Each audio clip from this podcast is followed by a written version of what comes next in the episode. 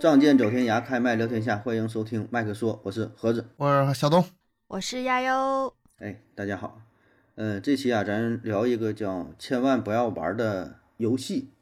估计看了这个这个题目呢，大伙儿就想，咋就不让玩儿是吧？为啥不让玩儿？凭啥就不让玩我就偏要玩儿啊！那么听了之后呢，你 就可能也不是特别想玩儿啊。咱不卖关子了，讲讲啥呢？就是那种什么什么竞技类的，神神叨叨的，哦，什么笔笔仙那种碟哎仙什么，是不是？对对对，有点儿半迷信呐、这个色彩。嗯，哦现在记得我上上学时候有有这种传说哈，工作之后长大了听的不多啊。现在这个在人在人间已经满足不了盒子了，现在我们已经开始奔着在阴间去了，就是越整越神道了。阳间这个没有什么意思啊，嗯，完了，因因为这个嗯我之前我之前做节目吧，也有一些朋友呃留言就问说的，就是什么什么游戏啊，还有像外国什么血腥玛丽，还有什么四角游戏啊，这咱节目中都会说到啊，一会儿啊说这个有没有什么科学道理啊，有没有什么依据啊，怎么从科学上去解释如何如何。那你是怎么强行？你是怎么强行解释的呢？这解释你就信信信则有，不信则无呗啊。但这个话题吧，还是 真就挺好的，而且这个内容比我想象的要宽泛的多，很多很多种所以呢，我大致吧总结了一下啊，有的说的可能不全，有的说的可能不对，或者是这个玩法呢，可能大伙玩的不太一样啊，各个地方玩的也不太相同。然后呢，整理整理，跟大伙儿说一说啊。这玩意儿呢，反正别瞎玩儿吧。我觉得倒不是说这个准准不准的事儿，但有可能，比如说你大半夜的照个镜子，什么点个蜡，对吧？你这东西瞅着它也，嗯，不是特别舒服，有点诡异。特别你你自己一个人在家，是吧？这个你真假咱两说呢。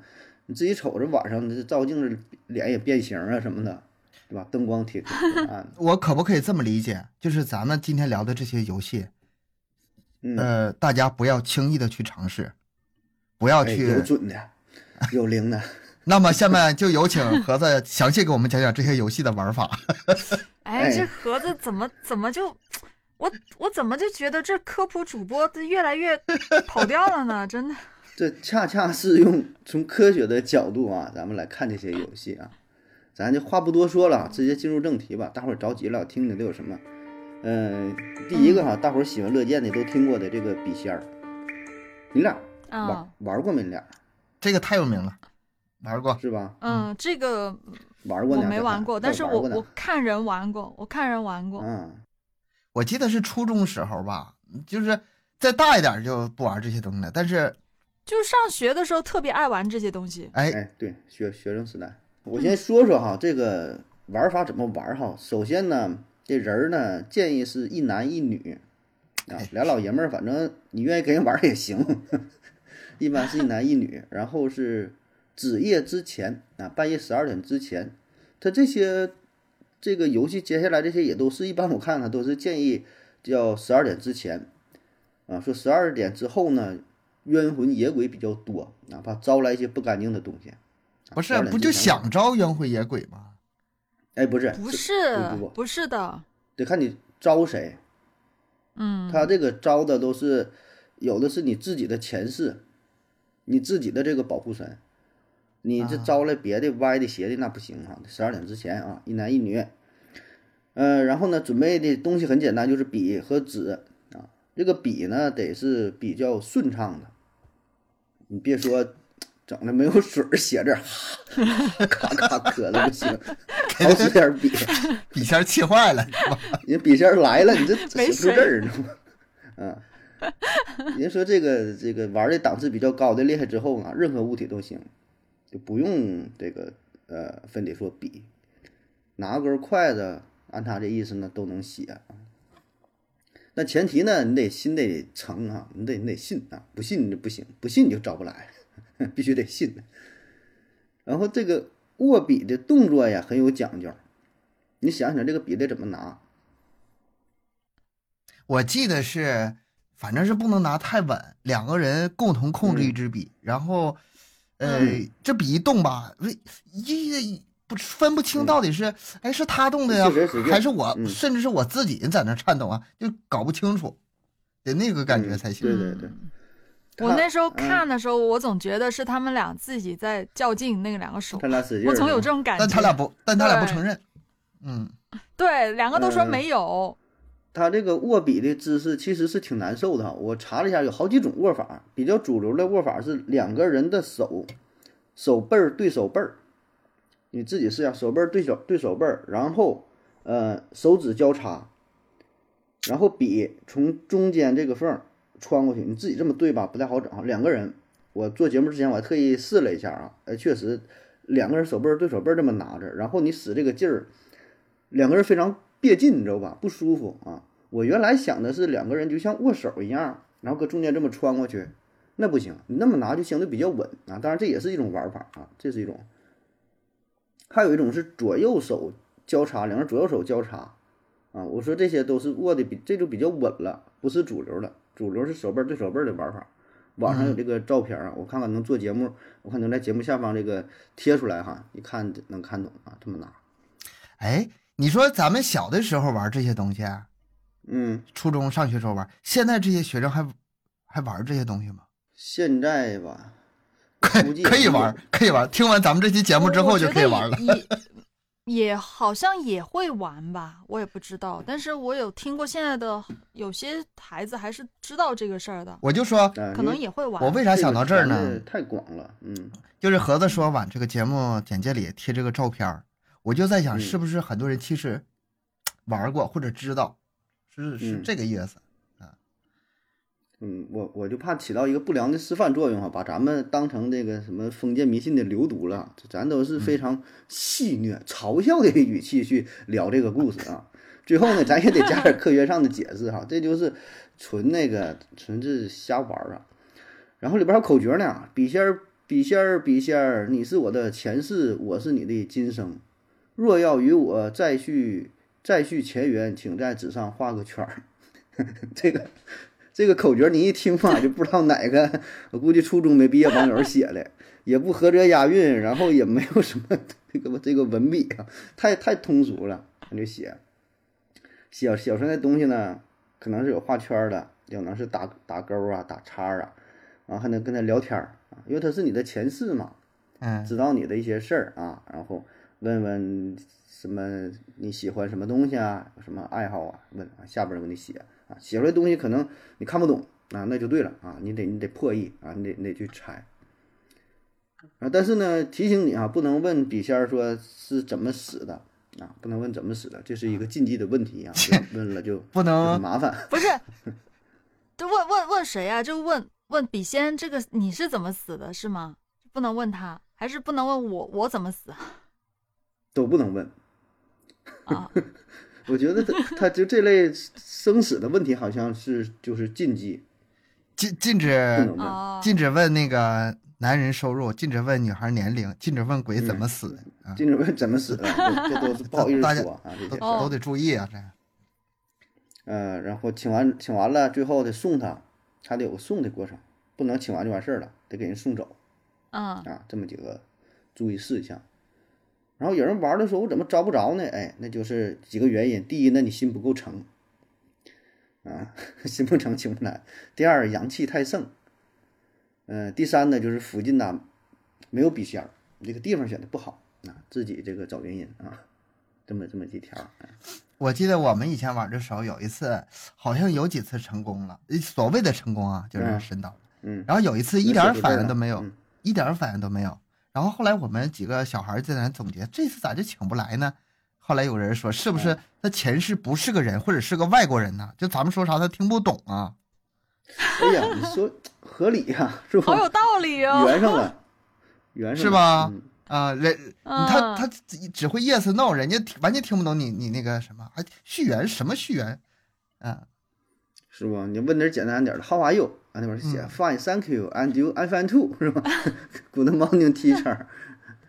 这个这这笔仙儿长大之后，但凡是学过高中物理，我觉得也都不会去，就就还信这玩意儿了嘛？就是俩手悬空嘛，就玩儿就两个两胳膊得悬空嘛，你不能那个有支撑点。啊，然后长时间的悬空，两个人使劲儿，两个人使劲儿，保证是不均匀的。特别说这种状态，对吧？你两个人往两边使劲，然后这笔尖儿搁下边儿就不一定写出啥了。而且两个人本身你动弹的时候，这往这边使劲儿，那个人故意还想掌握个平衡，啊，就就这么这么个造型啊，最后就写出不知道啥玩意儿了啊。对呀、就我本来一我一直都觉得，其实就那两个人的手在那较劲，导致嗯那个画出来的东西，我一直都嗯对，本来就是。而且还有关键一点，就是你甭管他画出来是什么东西，你就就给他解读，他他他只嗯要稍微一不平衡，肯定会出点什么痕迹。你只要一出痕迹，妥了，那就可以解读了就。画画出啥都行。对啊，你想怎么你想怎么解读都行，嗯，你可以有自己的理解，对吧？这个是笔仙儿，还有一个碟仙儿，碟仙儿跟这个挺像的。啊，这个听这个对这个也也听过听，也有是吧？但是这个这这嗯是我倒都没见过啊。呃，这怎么做、啊？我我也没见过。是吧？哎，听好了哈，学一学。这个碟仙儿呢，整一个小碟子啊，最好是白色的，白色的碟子翻过来，翻过来之后呢，在这个碟子的一边儿呢，这个写画成一个箭头，就就只是一个方向啊。然后呢，下边准备一张大白纸啊，这个白纸呢，你可以写上呃各种数字是否啊，或者是也可以写上很多很多字儿也行，写上什么姓氏啊，写上呃乱七八糟什么字儿都行，就铺在这个碟子下边儿。玩的时候呢，呃，我看到说法不一样，有的说是三个人玩是比较好啊，有的说是五六个人也行，就转一圈儿，拿这个手指头哈怼这个翻过来的盘子，这个盘子上边儿，放这上啊，然后玩的时间也是哈，这个晚上十一点左右，啊，那就让那个碟子嗯。蹭来蹭去，然后那箭头指到哪个字儿，就是哪个字儿呗。呃，嗯，你不是主动去转这个盘子，啊，是跟那笔仙一个意每个。手指，对对对，就是大伙儿都你使劲儿，你手顶这个盘子上，别动，保持它别动，目标是不让它动，就这么待着就行。那这个成功率比笔仙高啊，嗯、对吧？你只要指越越不平衡。你随便指哪儿你都能解释啊，你不像那个你说画个圈，人家就画个三角形，你说你怎么解释，对吧？他这个嗯不用你画，你就给我指就行。嗯，那下边就有答案但。是但是他不是要求你不要动吗？哎呀，说是不让你动，是越不让你动，你越动。这个可以做一个受力分析，你知道吧？一个圆儿，完旁边的有 有五个五个支点，然后受力分析一下，看看方向。它这个道具往哪边转？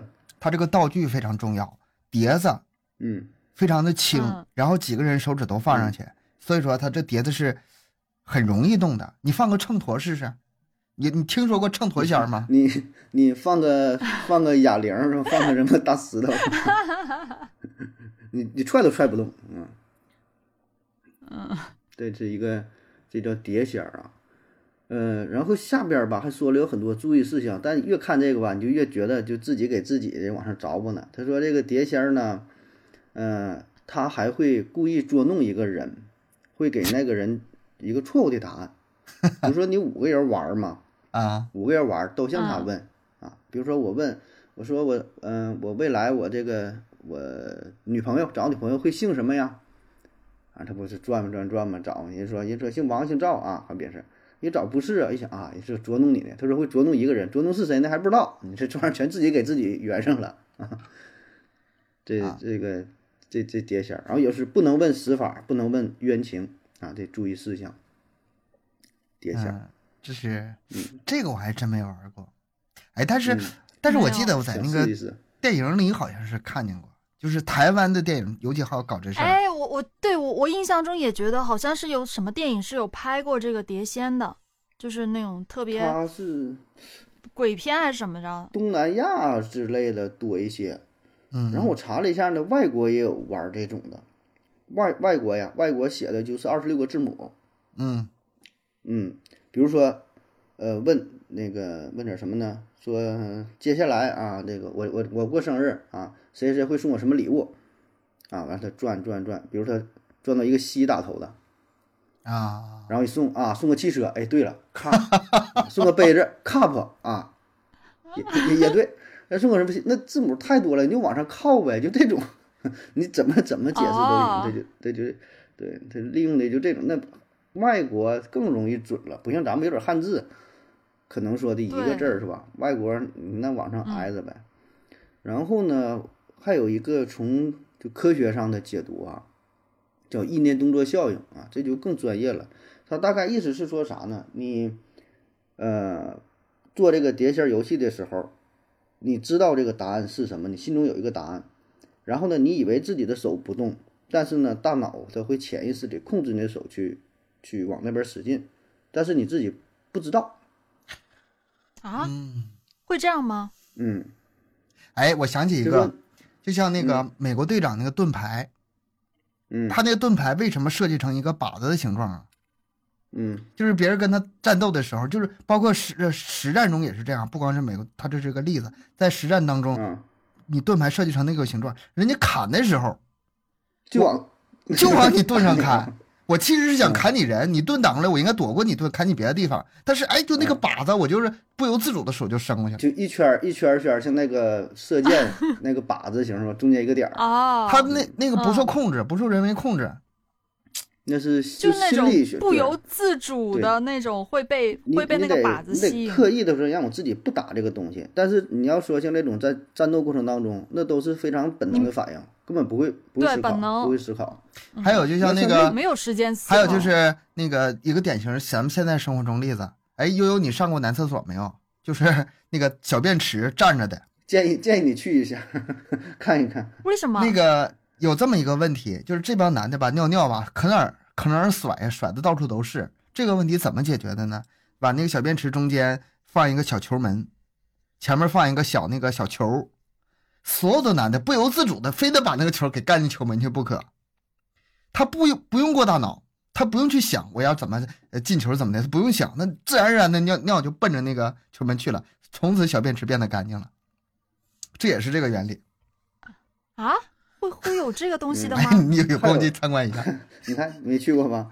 还有是往那个那便池中间画一个苍蝇，啊，对，就是这这是画的假的嘛教你，但你就还想就瞄准打那东西啊，这些可能都有这个异曲同工之处，就是说人的本能的一些东西你是你是控制不住的啊，大脑背后的就是这么去工作啊，然后造成了一些一些假象，就利用这心理学很多这种这些小游戏啊都这样的。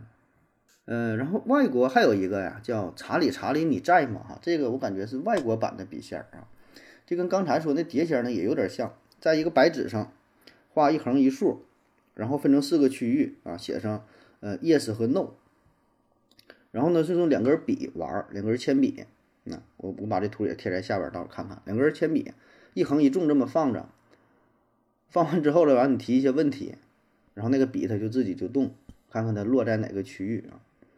你这一看，这这这就是放不住啊！外国版的笔 笔仙对，但我觉得这个游戏有点弱智，那那笔那那就是放不住啊，你很难掌握平衡，不一定就就轱辘哪个啊，地方你是两个两个笔这样架嗯在一起，那肯定是放不住的呀，怎么可能放得住呢？我都觉得不如让他转一下，拿拿手突儿转，然后停哪儿算哪儿。对呀，啊，那就那就看看这个上天的指示了，是吧？他这个，我觉得为啥能够流行开呀？可能就是人们在做一些选择的时候，或者很无助的时候，就不知道该干啥了啊，然后用了这么一个简单方式。它的指的很简单，就是 yes 和 no，没有别的事儿。你也别去太高看，就是这些人的智商。我昨天刷一个视频啊，就是在一个寺庙前面，很多大学生来烧香拜佛，求自己不挂科。评论有意思，写的是在做题和作弊之间，他们选择了做法。啊，挺对的，挺好的。啊，这说的很有道理。哎，你这个你这么一说，我就想起来，刚刚我还刚才吃我吃饭的时候，我还听我妈说呢，因为我妈今天去去了一趟寺庙嘛，一大早去的，嗯然后她说她看到很多年轻人，嗯，特别多，很年轻的，一大早就去烧香拜佛。他说怎么回事啊？现在的年轻人，我说是不是有什么考试了？估计 最近啊，你有那 功夫，你做点题，你哪怕写个就是做个小抄纸条也行啊。一大早排那队，哎，嗯，但是我我其实我我特别能理解这种就是像你说，你刚才盒子说的那个什么查理查理那个嗯，那个 yes，or no 那个，嗯对对，这个东西，嗯，我我特别能理解，因为我本身就是一个选择困难症嘛，就是嗯太难了，就是我觉得很难做选择，所以呢，嗯，我就会买一本那个答案之书，买一本答案之书，有时候没法 对？就有时候心里面可能自己有一些东西是有什么特别的想法，但是嗯。又不是特别不是很清晰的时候，我就会去翻一下，嗯，挺算是给自己一种心理作用吧，我觉得心理的引导吧。反正你怎么理解都是，就是其实它答案呢都是很模棱两可的那种，但是其实你你会按照你自己的心意它去解读，他那个有一种说法嘛，说你就是犹豫不决的时候吧，你抛硬币，完看正反面儿啊，啊，说当硬币一币抛就抛出的那一刹那，你已经有答案了 啊，正面反面已经不重要了，就抛出去，然后直接啪一是收揣兜里，我就知道该咋样了。没没抛之前，你就是，哎、怎么的好呢？看看硬币哪面吧，一扔出来，愣是哦，我有一个倾向性。所以我觉得这个就是人的一种、一种心理，就是很畏惧呃不确定性。就对于什么事儿吧，他都想需要一种解释，需要一个答案啊。就错的他也需要一个，就是打雷下雨啊，为什么会打雷下雨是吗？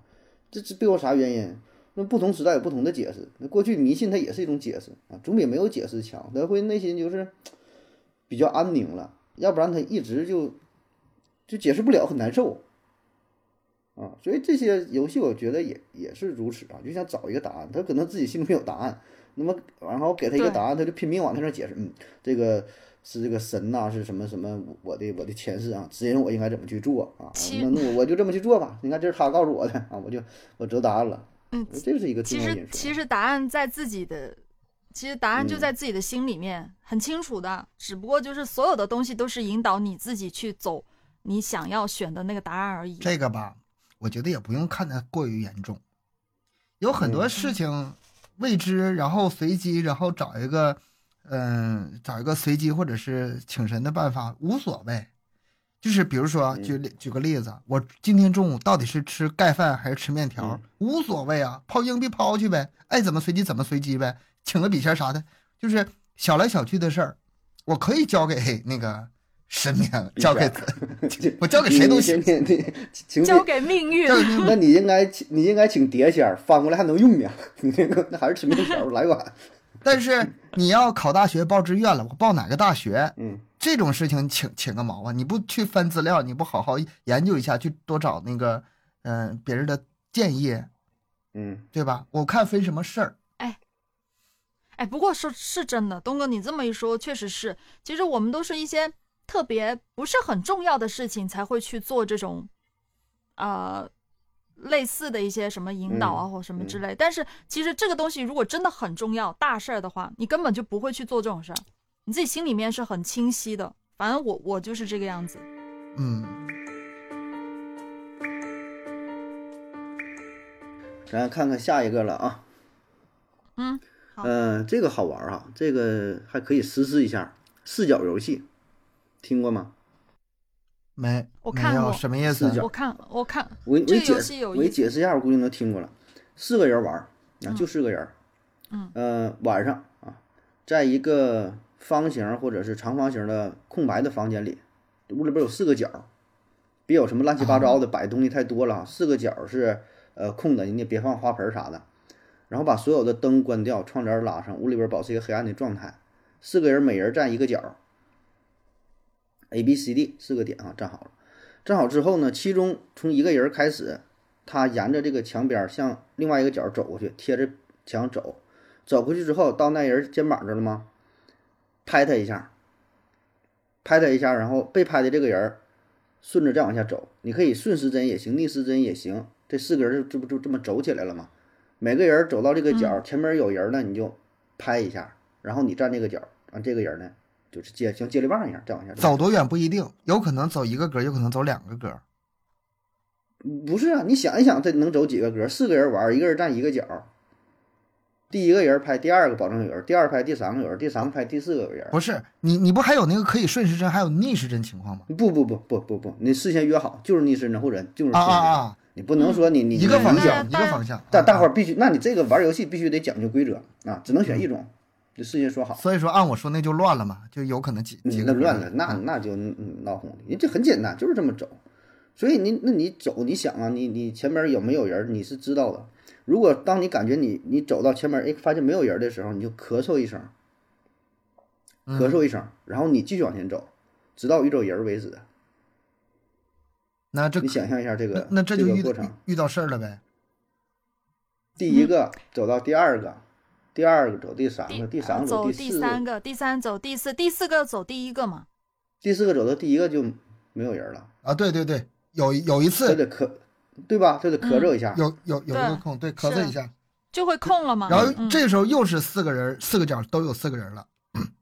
嗯，然后他就是咳嗽一下，然后继续走嘛，再继续走再再走第四个人又嗯碰到了第一个人儿，就像在第二个角碰到了第一个人，我这我这我这手在这比划，我都快把自己拧成麻花了。转呢，就这么一个过程啊。嗯我之前看过一个密室逃脱的那个节目，嗯然后里面是有玩过这个游戏的。嗯他当时呢是也是一个四角四角的房间，特别嗯大的房间，是四条走廊，就四条啊走，廊，看不着中间，嗯，中间是对，没有看不着中间。啊嗯，是四呃四四条走廊，然后四个角。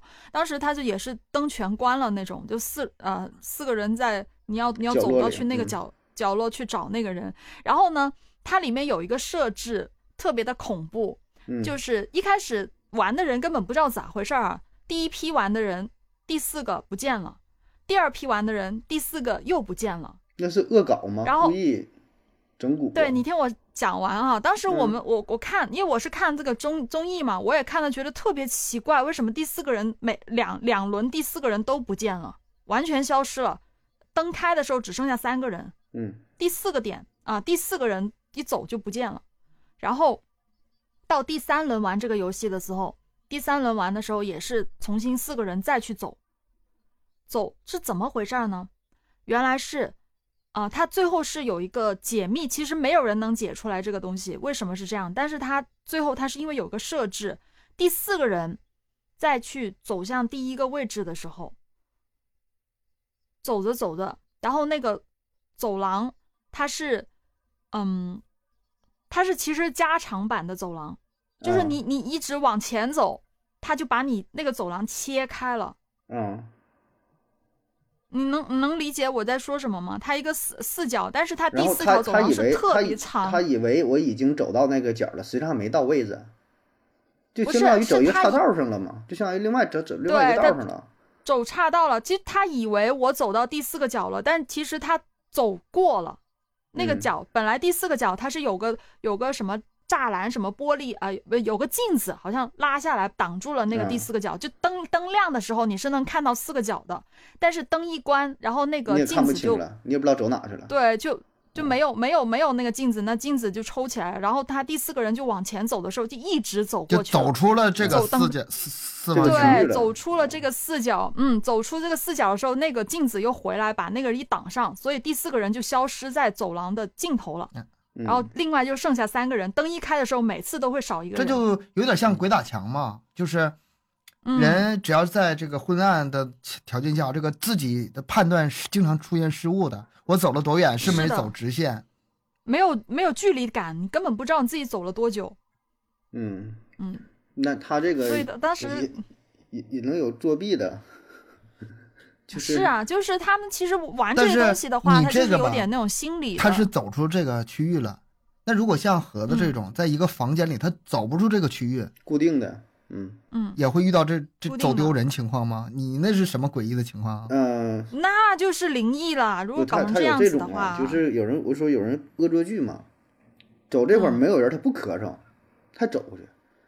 就是第一轮的时候，第四个人走到第一个点的时候，他不没有人空位置吗？他应该咳嗽一下，嗯然后再往前走嘛。嗯嗯，他不咳嗽，到时候没有人，他也他也继续走。那这时候他再走过去到这个第二个位置，也就站你第一个人的时候，那那那人他就有点懵了，嗯对吧？嗯就是啊，走走着，哦，明白吗？就是他本身他应该咳嗽一下嘛，就这会儿空位他咳嗽，他不咳嗽，他就假装这会儿有人，那给那三个人就整懵了。你这个也可以理解为跟刚才悠悠那个是同样的情况。嗯，他可能不是恶作剧，他可能是真的是判断错误，他他嗯都觉得自己不应该咳嗽，他没到地方呢，在黑暗中，但是它是有转角的呀，你你是有转角的呀，这样是不对的呀。你往直线走，你前面肯定是有到头的地方，嗯，那到头的地方没有摸到人。人，有那个走成对角线了，你这走对角啊线这就有点玩赖了，那也对角太夸张了吧？对角线都出来了，我就不跟你扯了。对呀、就 B 能走 C 对角 D 线，A B C D，它 C 直接走到 A 了嘛，没到 D 嘛，我我还在这认真的给你分析呢，你那个给我在这这都是数卡棒呢。学题嘛。不是我我我我觉得是这样。就盒子你说的这种情况，嗯它其实就是人为的一种恶作剧了，也不存在什么灵异的事儿。嗯，这是一种玩法，还有一种加强版的，就是每个人嗯走过去拍那个人的肩膀，呃，拍的时候呢就得说一下自己的姓名。我走时候，嗯我是盒子，嗯东哥拍哑药啊，我我我是那个我是小东，嗯。玩着玩着呢，就发现后边有人拍你，说个名，你没听过，就这四个人玩的嘛，四个人玩，比如说咱这在家城堡家谁玩，完事这边咣一拍一个啊，我我是华子灿，名完了，就是这是加强版的啊，但也不除外，也有人恶搞，我故意就就说说我是别人，说是那肯定，这个吧，这肯定能。这个我觉得玩的根本就不是灵异，这个玩的就是恶搞，就几个人只要一传了，这事嗯，就忽悠其中一个人，老好玩了的。对就就大家商量去忽悠一个人，那就好玩。嗯，对，四个人说咱玩一个什么什么游戏吧，啊，这么一整一下啊，但这种还是我觉得还是慎重吧，就开玩笑也注意点，因为确实在这个场景大半夜的，你说这黑灯瞎火的，嗯，这么这胆子小的不行，嗯，会吓着。但是这个场景不太好找，你让我现在想玩这个游戏吧，我找不到一个合适的地方。你就得找一个那个那个清水房，没装修的是吧？屋里边啊，啥也没有，哎，那种那种那种烂尾楼，哎，特别大的那也不用，种空其实也不，用，就是在一个小广场，然后四个人蒙上眼睛就行，模拟这个黑暗场景，然后蒙上蒙上眼睛就可以了。嗯，不是你得算距离，如果距离太远的话，你很难走直线的，嗯，很难走，嗯，肯定会走走走哪儿去不知道。反正因为你知道，我当时看那个，嗯我当时看那个综艺的时候，真的，他们那个距离，我估计可能，我猜哈，可能有十几米吧，应该不到二十米。但是他他是四条走廊嘛，那些人都是摸摸着旁边的墙来走的，因为你没有你你没有方向感，对顺着墙，你没有任何方向感，你全黑的，很黑很黑，完全跟瞎了一样，啥都看不见。那你这个时候呢，只能所有人都只能靠墙，有些人是爬过去的，就在地上爬。啊，就特别就是沿着墙一点看不到，对，是因为人人的这个时候，你可能站着都觉得没有安全感，你必须得趴在地上，嗯慢慢的爬过去，你沿着墙角慢慢慢慢的爬过去，那种 就是你可能你看的时候会觉得很好笑，但是当事人会觉得很害怕的，真嗯特别害怕。我我我觉得是啊，就这种场景，你干点啥都挺恐怖。甚至说你要这样恶搞的话，谁可以戴一个面具，刷白刷白的，到那一拍，你啊，可以走了，是吧？夸，回头一看，你这伸个舌头，真的魂都没了。行啊，这个开玩笑别太过就行啊，就知道个这么这么事儿吧。嗯这也是一个挺有名的一个玩法，视角游戏啊。是，嗯，下一个是一个源于韩国的游戏，叫电梯游戏。这个我前一阵儿也也是听过，我看还有有一些 UP 主啊，有有一些就真正去实施做这个游戏，但全都失败了啊。这游戏简单一句话概括就是通过坐电梯，你能够你能够到另外一个世界。啊，怎么做哈？嗯，很简单啊，玩家一个人就行，自己玩。然后呢，需要有一个至少有十层楼高的这么一个建筑，也好找。这个建10层楼这个多了很多，啊，然后呢，这个楼呢得有电梯，啊，得坐这电梯啊，十楼基本都有电梯。十层楼基本都有电梯。然后就开始了啊，呃，你就进入这个从一楼开始进入电梯啊。如果电梯里要是有其他人，那就不行，你就等着呗，等着没有人的时候自己一个人进去。进去之后呢，按住四楼，然后电梯到四楼，不要下啊。接下来说这几声都是你摁这个按钮，但是到楼上不要下。四楼，然后是到二楼，然后到六楼，然后再到二楼，然后到十楼，然后呢再到五楼，就是他那按这个顺序来啊。啊，注意说，这不到五楼了吗？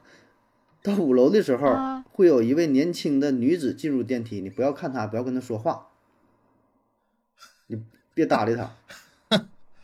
这时候重点来了哈，这时候你按下嗯一楼，然后这个电梯如果不是下降，不是到一楼，而是上升到十楼，哎，这就这个游戏基本就成功一半了，啊，就马上就要开启这个新世界的大门了啊！这电梯到十层，啊然后说你到十层你不出去吗？那个你就往出走啊，然后那个年轻女子还会跟你说什么你要去哪呀，怎么的呀，就全都别理她啊。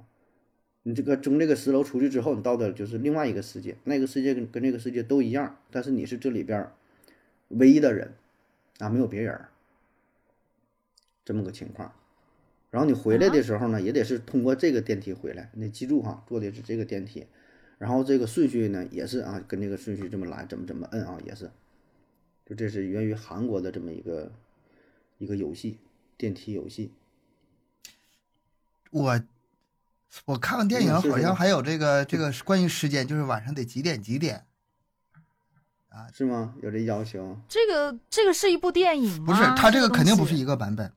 我看过日本有这个、有这个电梯游戏的版本，韩国也有，嗯，现在中国也有了。现在中国这也是从互联网上传过来的吧？跟老外不是那个另一个世界是怎么样的呢？那个世界呢，就是首先那人儿吧，就是你自己，没有别人儿，只有一个人，啊，只有你自己然后那个世界所有的嗯灯都是熄灭的。然后有的人说去过就那个黑的呗。黑，不是白天呢，白天就亮的嘛，晚上就黑，啊灯是不亮。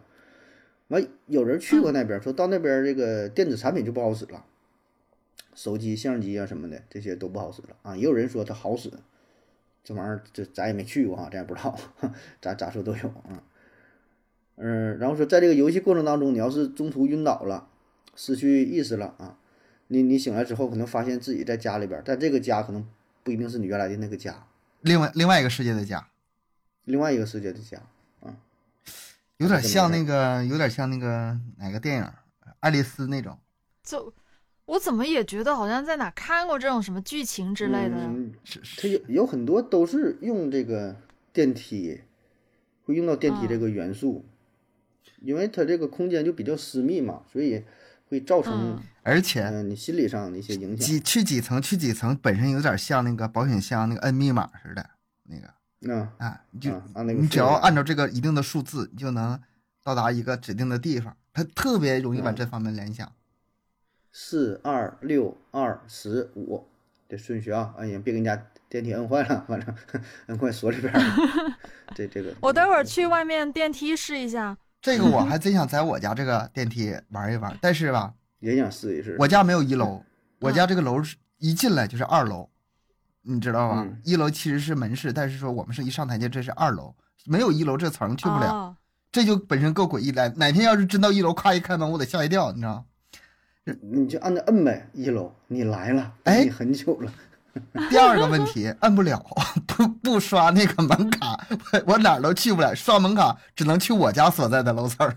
哎呀，对呀、咱家这楼也现在很多都是啊，只能是自己到自己层去，去不了别地方。你这还得还得换还得整个万能的卡，哎，这事儿挺麻烦。嗯，那我这得去楼下小超市找大哥借他万能卡，他他送货他有，那哪都能去啊。现在这玩个电梯游戏都那么艰难了。你说这个 电梯游戏哈，我想起一个我小时候发生的事儿，就是这帮小孩儿，我觉得这也是小孩儿想出来的，他们这个脑中的幻想就是关于这个游戏的组织方式非常的具体，有声有色，嗯就是描绘的就跟真的一样。我记得我小时候那是上小学的时候，我出去玩，跟小伙伴俩，我们那当时玩什么呢？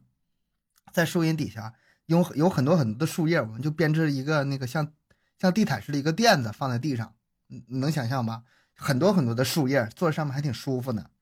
然后他就一本正经啊，若就是非常煞有介事的跟我说：“你坐在这个垫子上，然后你得闭上眼睛，嗯你心里念叨什么，念叨多长多长时间之后，这个垫子就会飞起来啊，魔魔毯嘛是吧？魔毯 魔毯往天上空飞，嗯飞到那儿。我我前两天试了，成功了。然后呢，呃，我在里面碰到谁，可好玩了，然后给我好多好吃的，我嗯说的跟真事儿一模一样。其实他就是当时他脑中在那跟你编故事，你知道吗？幻幻想的，一点儿破绽都没有，你听的是特别的神奇，而且信了信了。然后嗯，他回家吃饭去了，我在这一直到天黑呀、不灵呢，说咒语念错了，回家还让我妈一顿打。啊，这这天黑了你都不回家，你在外面玩啥呢？我跟他说，他都不带信的。我说我要做魔毯去。是我是魔毯不好使，我想飞，我也着急呀，我也就合计回家赶紧回来嘛，真没飞了。嗯，这个是一种，还有一个就是小时候我经常受人忽悠，说那个你用意念让你这个手变长啊，你看一下啊，嗯他把两个手放在我面前，你看我这个手是右手是不是比左手大出去，大约是一拇指节，呃三四厘米那么长的距离？我一看是啊，嗯，这个其实很容易，咱们两个手一对，只要是稍微想让他那个他比他大点儿，稍微错开点儿，对对，稍微错开点就行嗯。然后他就忽悠我，你看是不是？我说是，你这真神奇，你这右手怎么比左手大呢？他说你用意念，你就想他比他大，你想十年就成功了。我想了十年，然后我我他妈的，我那几个月呀，我几个月的青春呐。你交的都是什么朋友？你这 笑死我了。小孩编故事特别容易那个编得很像样，而且让人很信。啊是像这个电梯这个，我觉得就是这种，让你听完之后信传开。呃，传开。他在小孩当中吧，嗯一传十，十传百，而且这事儿可操作性很强。小孩就摁去呗，摁着玩呗，对吧？你这个那很容易得到，你要整太复杂的吧，他他玩不了。你整个大飞机你必须得那个是嗯什么那那那难了。做不到了。嗯嗯，嗯，这个很多东西我估计就是小朋友在玩的时候自己自己出来了编出来的，对，创造出来，或者他刚好去到那个地方，可能是真的是啊、白天没有灯，然后他又看到了一些什么东西，然后可能手机又刚好没信号，或者是电子设备又没信号啥的，他就把这东西都编出来，那些东西都不一定是他真编出来一套实经历的，套的，他他只要一过脑，嗯。有的时候小孩儿可能就是容易把这种假就是呃想象的东西当成真的，他他他自己都自己都会以为是真的，对。对，是的，会这样的，能互相嗯。那个不断补充完善呢，啊对吧？最后形成一个是呢版本 了。嗯，行，下面咱说这么一系列吧，跟这个镜子有关。镜子照镜子啊，这是一个比较比较神乎的、比较玄的。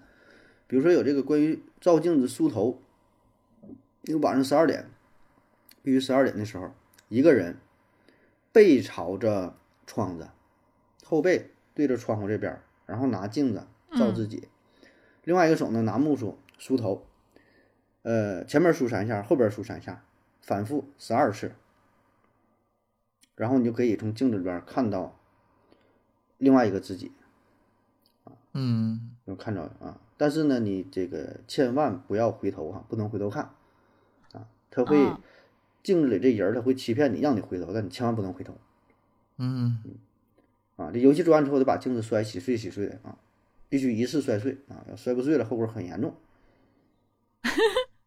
哎呀，我你这个让我一下想起一个我以前听的一个小说，就是这种题材你做成嗯、恐怖的小说太，多了，有做有做的特别好的，有做特别好的。嗯。我之前听那个就是类似啊，我简短点说，说他在镜子里看到了另外一个女人，前世的自己嘛，嗯然后那个嗯。女人就怎么怎么地，跟你说的这都一模一样，要让他回头怎么地，他就想调查这个事怎么回事儿，后来才发现嗯他的前世和另外一个女人当初一起约定一一起自杀，啊，结果另外一个女人自杀了，他当时因为胆小，他的前世因为胆小没去自杀，啊哈，一直活了下来。哦结果呢，过了很多代之后，然后他那个前世的好友就冤魂就过来找他，为什么当初你不信守承诺？我过来，你你过来，对，你骗我，过来跟我一起自杀。那个小说写的嗯特别好，哎呀，你把这些都融融进进去，故事一完整，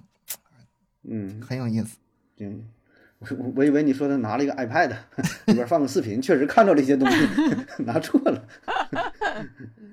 这这个这镜子这挺多啊，还有像那个血腥玛血腥玛丽，外国的嘛，血腥玛丽也是，呃，对着镜子，然后呢得点蜡烛，有的时候是中间点一根，或者是说两边儿点，两边点蜡烛，然后喊那个 Blood Mary Blood Mary 啊，喊三次，啊，喊完三次会出现什么结果？几种可能性，一种呢就是镜子里面出现一副，呃，皮肉被扯裂的面孔啊，一个邪灵把你吓死。然后呢，还有的说是这个出这个镜子和墙壁啊会有什么渗血的啊，或者是有什么红色的眼睛在镜镜子里出现啊，各种不同的这个版本的血腥玛丽，这是外国照镜子的啊。然后咱们这边还有一个就是照镜子那个削苹果的，这我嗯是上学的时候啊就听过，也是十二点不是有时候什么嗯平安夜、什么削苹果什么之类的啊，，十二也是对着镜子好，像有。然后削苹果能看、嗯看到自己的前世。嗯，而且这个苹果削的苹果得是完整，苹果皮得完整，嗯，断了就失败了。啊，啊，啊，断了就不行了，这自己就是有有有厄运。哎，我这很很多那种什么鬼片啊，什么恐怖灵异的，都会拿镜子来、嗯来玩这种东西，来拍这种东西。其实很简单啊，现在镜子很多都是双面的那种，就你这边看镜子，人家那边是是是透视的能是镜子，就。对透视的那种，就反正他现在就是很很多都是这样做的。我也是之前我因为我特别喜欢看这种乱七八糟的东西，就会有看到人家也是这样去吓那些玩家呀。密室逃脱最喜欢这种了，你一看嗯镜子里面就突然一个一个脸出来，都都又什么嗯满脸是血的，那挺吓人，把你吓。真挺吓人。对啊，嗯，是啊，就你你嗯本来正在照镜子，突然间就出现这么一张脸在镜子里面，那你不得吓吓坏啊？对，都很多这种。都是假的，这这也挺特别大半夜的。对啊，就算你知道是假的，你也真的还是会吓到。他这个东西必须得手有个前提，就是他确信眼前这个是镜子，不是别的。你否则的话，像咱们嗯抖音那个各种特效，脑脑袋上长个角什么，脸一下变老了直，接开这都特效了，这这嗯太正常了，太常见了。但是对屏幕他不会害怕的，对手机他嗯他心里有这个有这个预设，嗯，他可能会变成什么样？嗯，哎，但是镜子夸一遍肯定能吓一跳。对，然后还有还有几个这关于镜子啊，简单说说吧。这个应该不是特别有名的，就说这是三女两男，然后呢得找一个特别大的镜子，保证这个镜子能够看到每一个人，很大的，就像那种跳舞的，像你们能经常看到是吧？大镜对着镜子，嗯然后呢，他们五个人围成一圈儿，呃，两个男的还要分开排好啊，然后得这是晚上的时候排这么一圈儿，呃，由女生开始向前面的一个人脖子吹气儿，他应该是吹就吹一口气儿啊，也不要太大声，就吹一口气儿，然后呢，前面这个女生再向前面这么吹，再向这么这么吹，如果有人感到脖子上被吹了两口气儿啊，就说来了，啊，说了声来了，说完来了，同时背向他背向呃镜子，其余四个人看镜子。被吹两口气那个人他说来了，然后自己背对着镜子，不看啊。那四个人看镜子里，然后呢就看着这里边就有啥东西哈、有啥东西我也不知道啊。他说有什么东西啊，你也也也不要喊，中途也不要偷看啊。这是这么一个一个玩法。啊就是就是 想试试吗？啥呀？就是实在不知道这个游戏这点是啥，是吗？对呀、这太难理解了。他就是就是干嘛呢？这是就是看看你这里是 通过这个镜子看，呃，你看不到的东西。嗯，但我觉得能有三个女生能能跟你配合你玩这游戏，我就挺开心。能能把三个女的大半夜的拽回来，然后跟你做游戏，还能唱找你脖梗，还能吹口气儿，我觉得这就嗯，这个挺好啊。这些东西，我感觉都很适嗯合跟女生一起玩。就是男生跟女生吧，哎呀，太没啊意思了。然后咱找点啥事儿干，然后两个人的关系 你这么一说，感情，我理解了。你这么一说，我理解了。你说这玩意儿没用，你说你不信这些东西，你就信他，哎，可准了。然后你就找个女生，嗯，你就吓唬，来玩吧。咋这么坏的？我我记，我想起来有一次，我是那时候去，也是类似密室的那种哈，然后就是一大串人，你知道吗？我走第一个，一大串人在我后面跟着，然后那男生啊，就是吓得一直拉我拉我那个衣服袖子，一直扯我衣服，都就男的呀，怕的不行啊！我我一个人走前面，那一串人在我后面，我真是服了。我跟你说，他是装的。的。本来他合计应该你拉我，人也不拉我，那我就主动点吧，我就装作很弱小的样子，是吧？都有目的性，反正我我我可能胆子比较大，我是不是特别害怕这种，还行。然后特别是有心理预设的时候，这嗯去到那种特别黑暗的地方，或者是我自己会有心理预设的时候，我就会更镇定一些。所以往往一般这个情况下，我都是走第一个的那种。嗯，其实你你这属于这种关于鬼怪的吧，你说我信不信？我肯定是不信。但是看电影或者是看什么的时候呢，我也经常能看进去。他那个很多这个嗯关于鬼的电影和这个故事啊，真的是特别特别的好。我啊记得对有一些剧情蛮好的。我记得前一阵子看有一个叫《开心鬼上身》吧，还是《开心鬼家族》啊，就韩国的那个，呃，那个男主角是演过那个什么来着？他就是啊、想自杀，结果发现这个水杯里的水没了，嗯有鬼来把他嗯这个水呃那个喝光了，他想吃药自杀，嗯自杀不了。然后呢，结果反正之后碰出了一系列一系列的怪事儿，就非常搞笑。这个片子非常搞笑，五个鬼啊，一个女的中年妇女，然后一个呃中年大叔，然后一个老头儿，还有一个特别小的孩子，就这几个鬼就给他生活搞得特别特别的混乱。本来想自不想他死啊，本来想自杀，你知道吗？他已经生无可恋了，但是嗯，后来这四个人说怎么的呢？我们是这个鬼啊，我们有很多心愿没有完成，必须把这个心愿完成，我们才能离去，我们才能离开你，才让你这个安静下来。然后他好吧，那我去帮你们完成心愿。这几个鬼外人是看不到的，所以说他得扮演这嗯四个人的这个嗯形象去帮他们解决这个心愿。嗯包括去帮老头儿呃取回一个相机，包括开着一个出租车去海边去散一圈儿，包括跟这个中年妇女去菜市场买菜，啊包括陪那都是他他们他们死死之前的小愿望呗，对是对对心愿是嗯吧？然后嗯那个小孩是想是吃什么好吃的还是玩什么？那好，我就陪你去吃嗯玩什么的。这一系列忙完之后，终于把这些四个鬼都送走了。有一天，他突然发现，他突然发现一个什么？我跟你说一个场景，这个场景跟那个《你好，李焕英》有那个场景特别像，他肯定是学他的。嗯嗯，就是，呃，寿司，他那个中年妇女做了个寿司，然后让他吃，然后他这个拿着寿司去找他的女朋友一起吃吧。啊，这是我做的寿司，实际上是那中年妇女那鬼给他做的。啊吃吃吃吃吃，嗯哎，这个寿司一般都是什么什么馅儿？你怎么放这种馅儿呢？啊，他随口说了一句，他说我小的时候，我妈妈愿意放这个馅儿。嗯啊，他一瞬间就是吃东西的嘴张着就定格了，眼泪哗哗的往下流。他终于明白了这些天是怎么回事儿。这个跟李焕英那个最后的那个一瞬间的那个醒悟是看那个裤子一个是看哪个哪会儿坏了还是怎么的，是不？一下明白了。，对一下明白了。他突然想起了一切，因为啥呢？因为他小时候是孤儿，嗯没有任何家人。哦然后呢，现在他想起来了，他在他很小的时候，全家人一起出去玩儿，他爷爷嗯借了个相机，他爸爸开着出租车，跟他妈妈和他的弟弟，那个小孩是他的弟弟，一起，啊结果出了车祸，全家人都死了，只有他幸存下来了。嗯，哦这样子啊，然后所以就想让他好好活呗，是吧？以另外一种形式，对让他去做这些有意义的事儿。然后他一下把这些天遇到的鬼的知识全都全都想起来了啊！他想起他妈妈长什么样，想起他爸爸为什么那么爱抽烟，想起什么什么什么，哭的不行不行的了，跑回家，但是那些鬼已经消失了。他说：“你们一定要回来啊！也为什么放下我一个人走哭的哇？”后来结果那些鬼又再次出现，跟他道别，怎么怎么的。我强烈推荐大家看一下。你说这是鬼，你说这是搞笑，但是你最后嗯你会觉得特别特别的感人。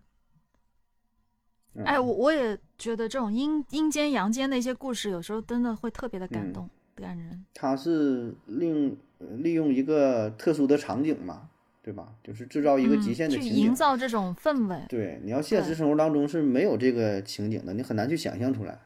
然后呢，就借着这个手法吧，对吧？所以这个你要从艺术角度来说，这个真假它就不重要了，不重要，根本就不重要。观众对，观不重众要，这个无带入所谓。对吧？能把你带入进去，然后你嗯引发一些一些思考，对吧？这是一种艺术手段啊。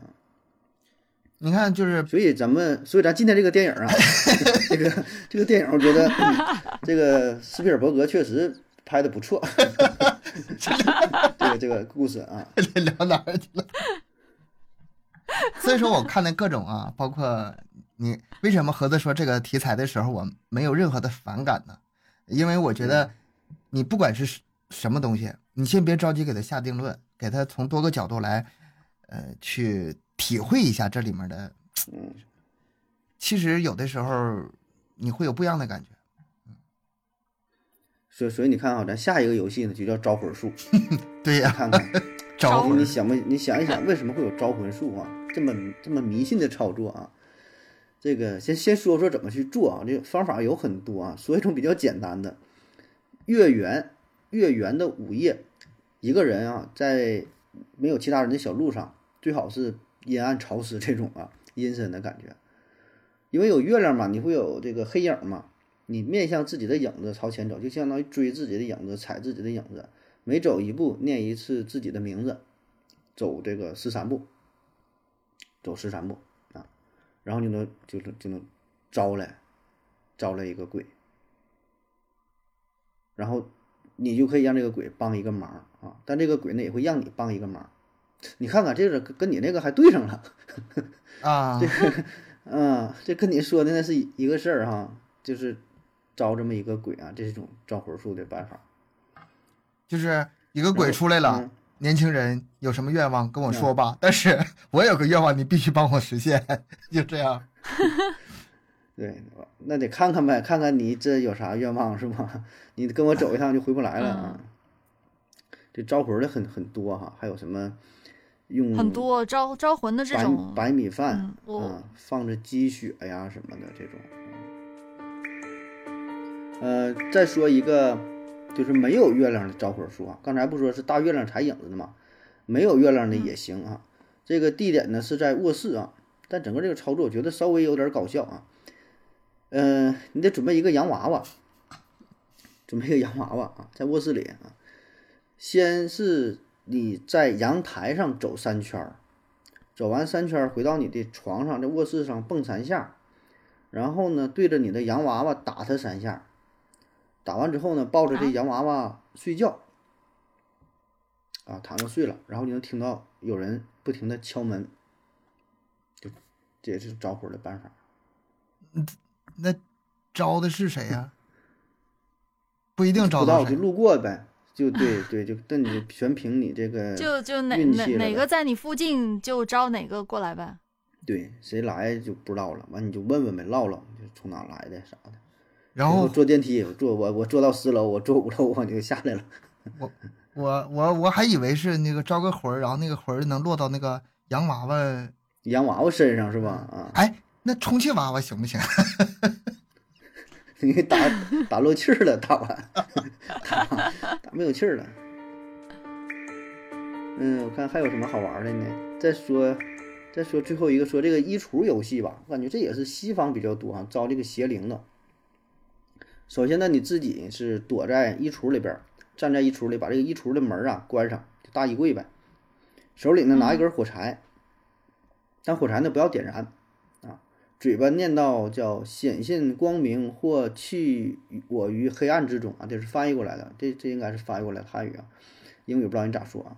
然后这个时候呢，你能听到一阵微弱的耳语声，一旦听到这个声音，马上点燃手中的火柴，然后打开衣橱，慢慢的走出衣橱，然后这时候你那个衣橱的大衣柜里边就有鬼了，那，这也是招魂的办法。但有鬼又怎么着呢？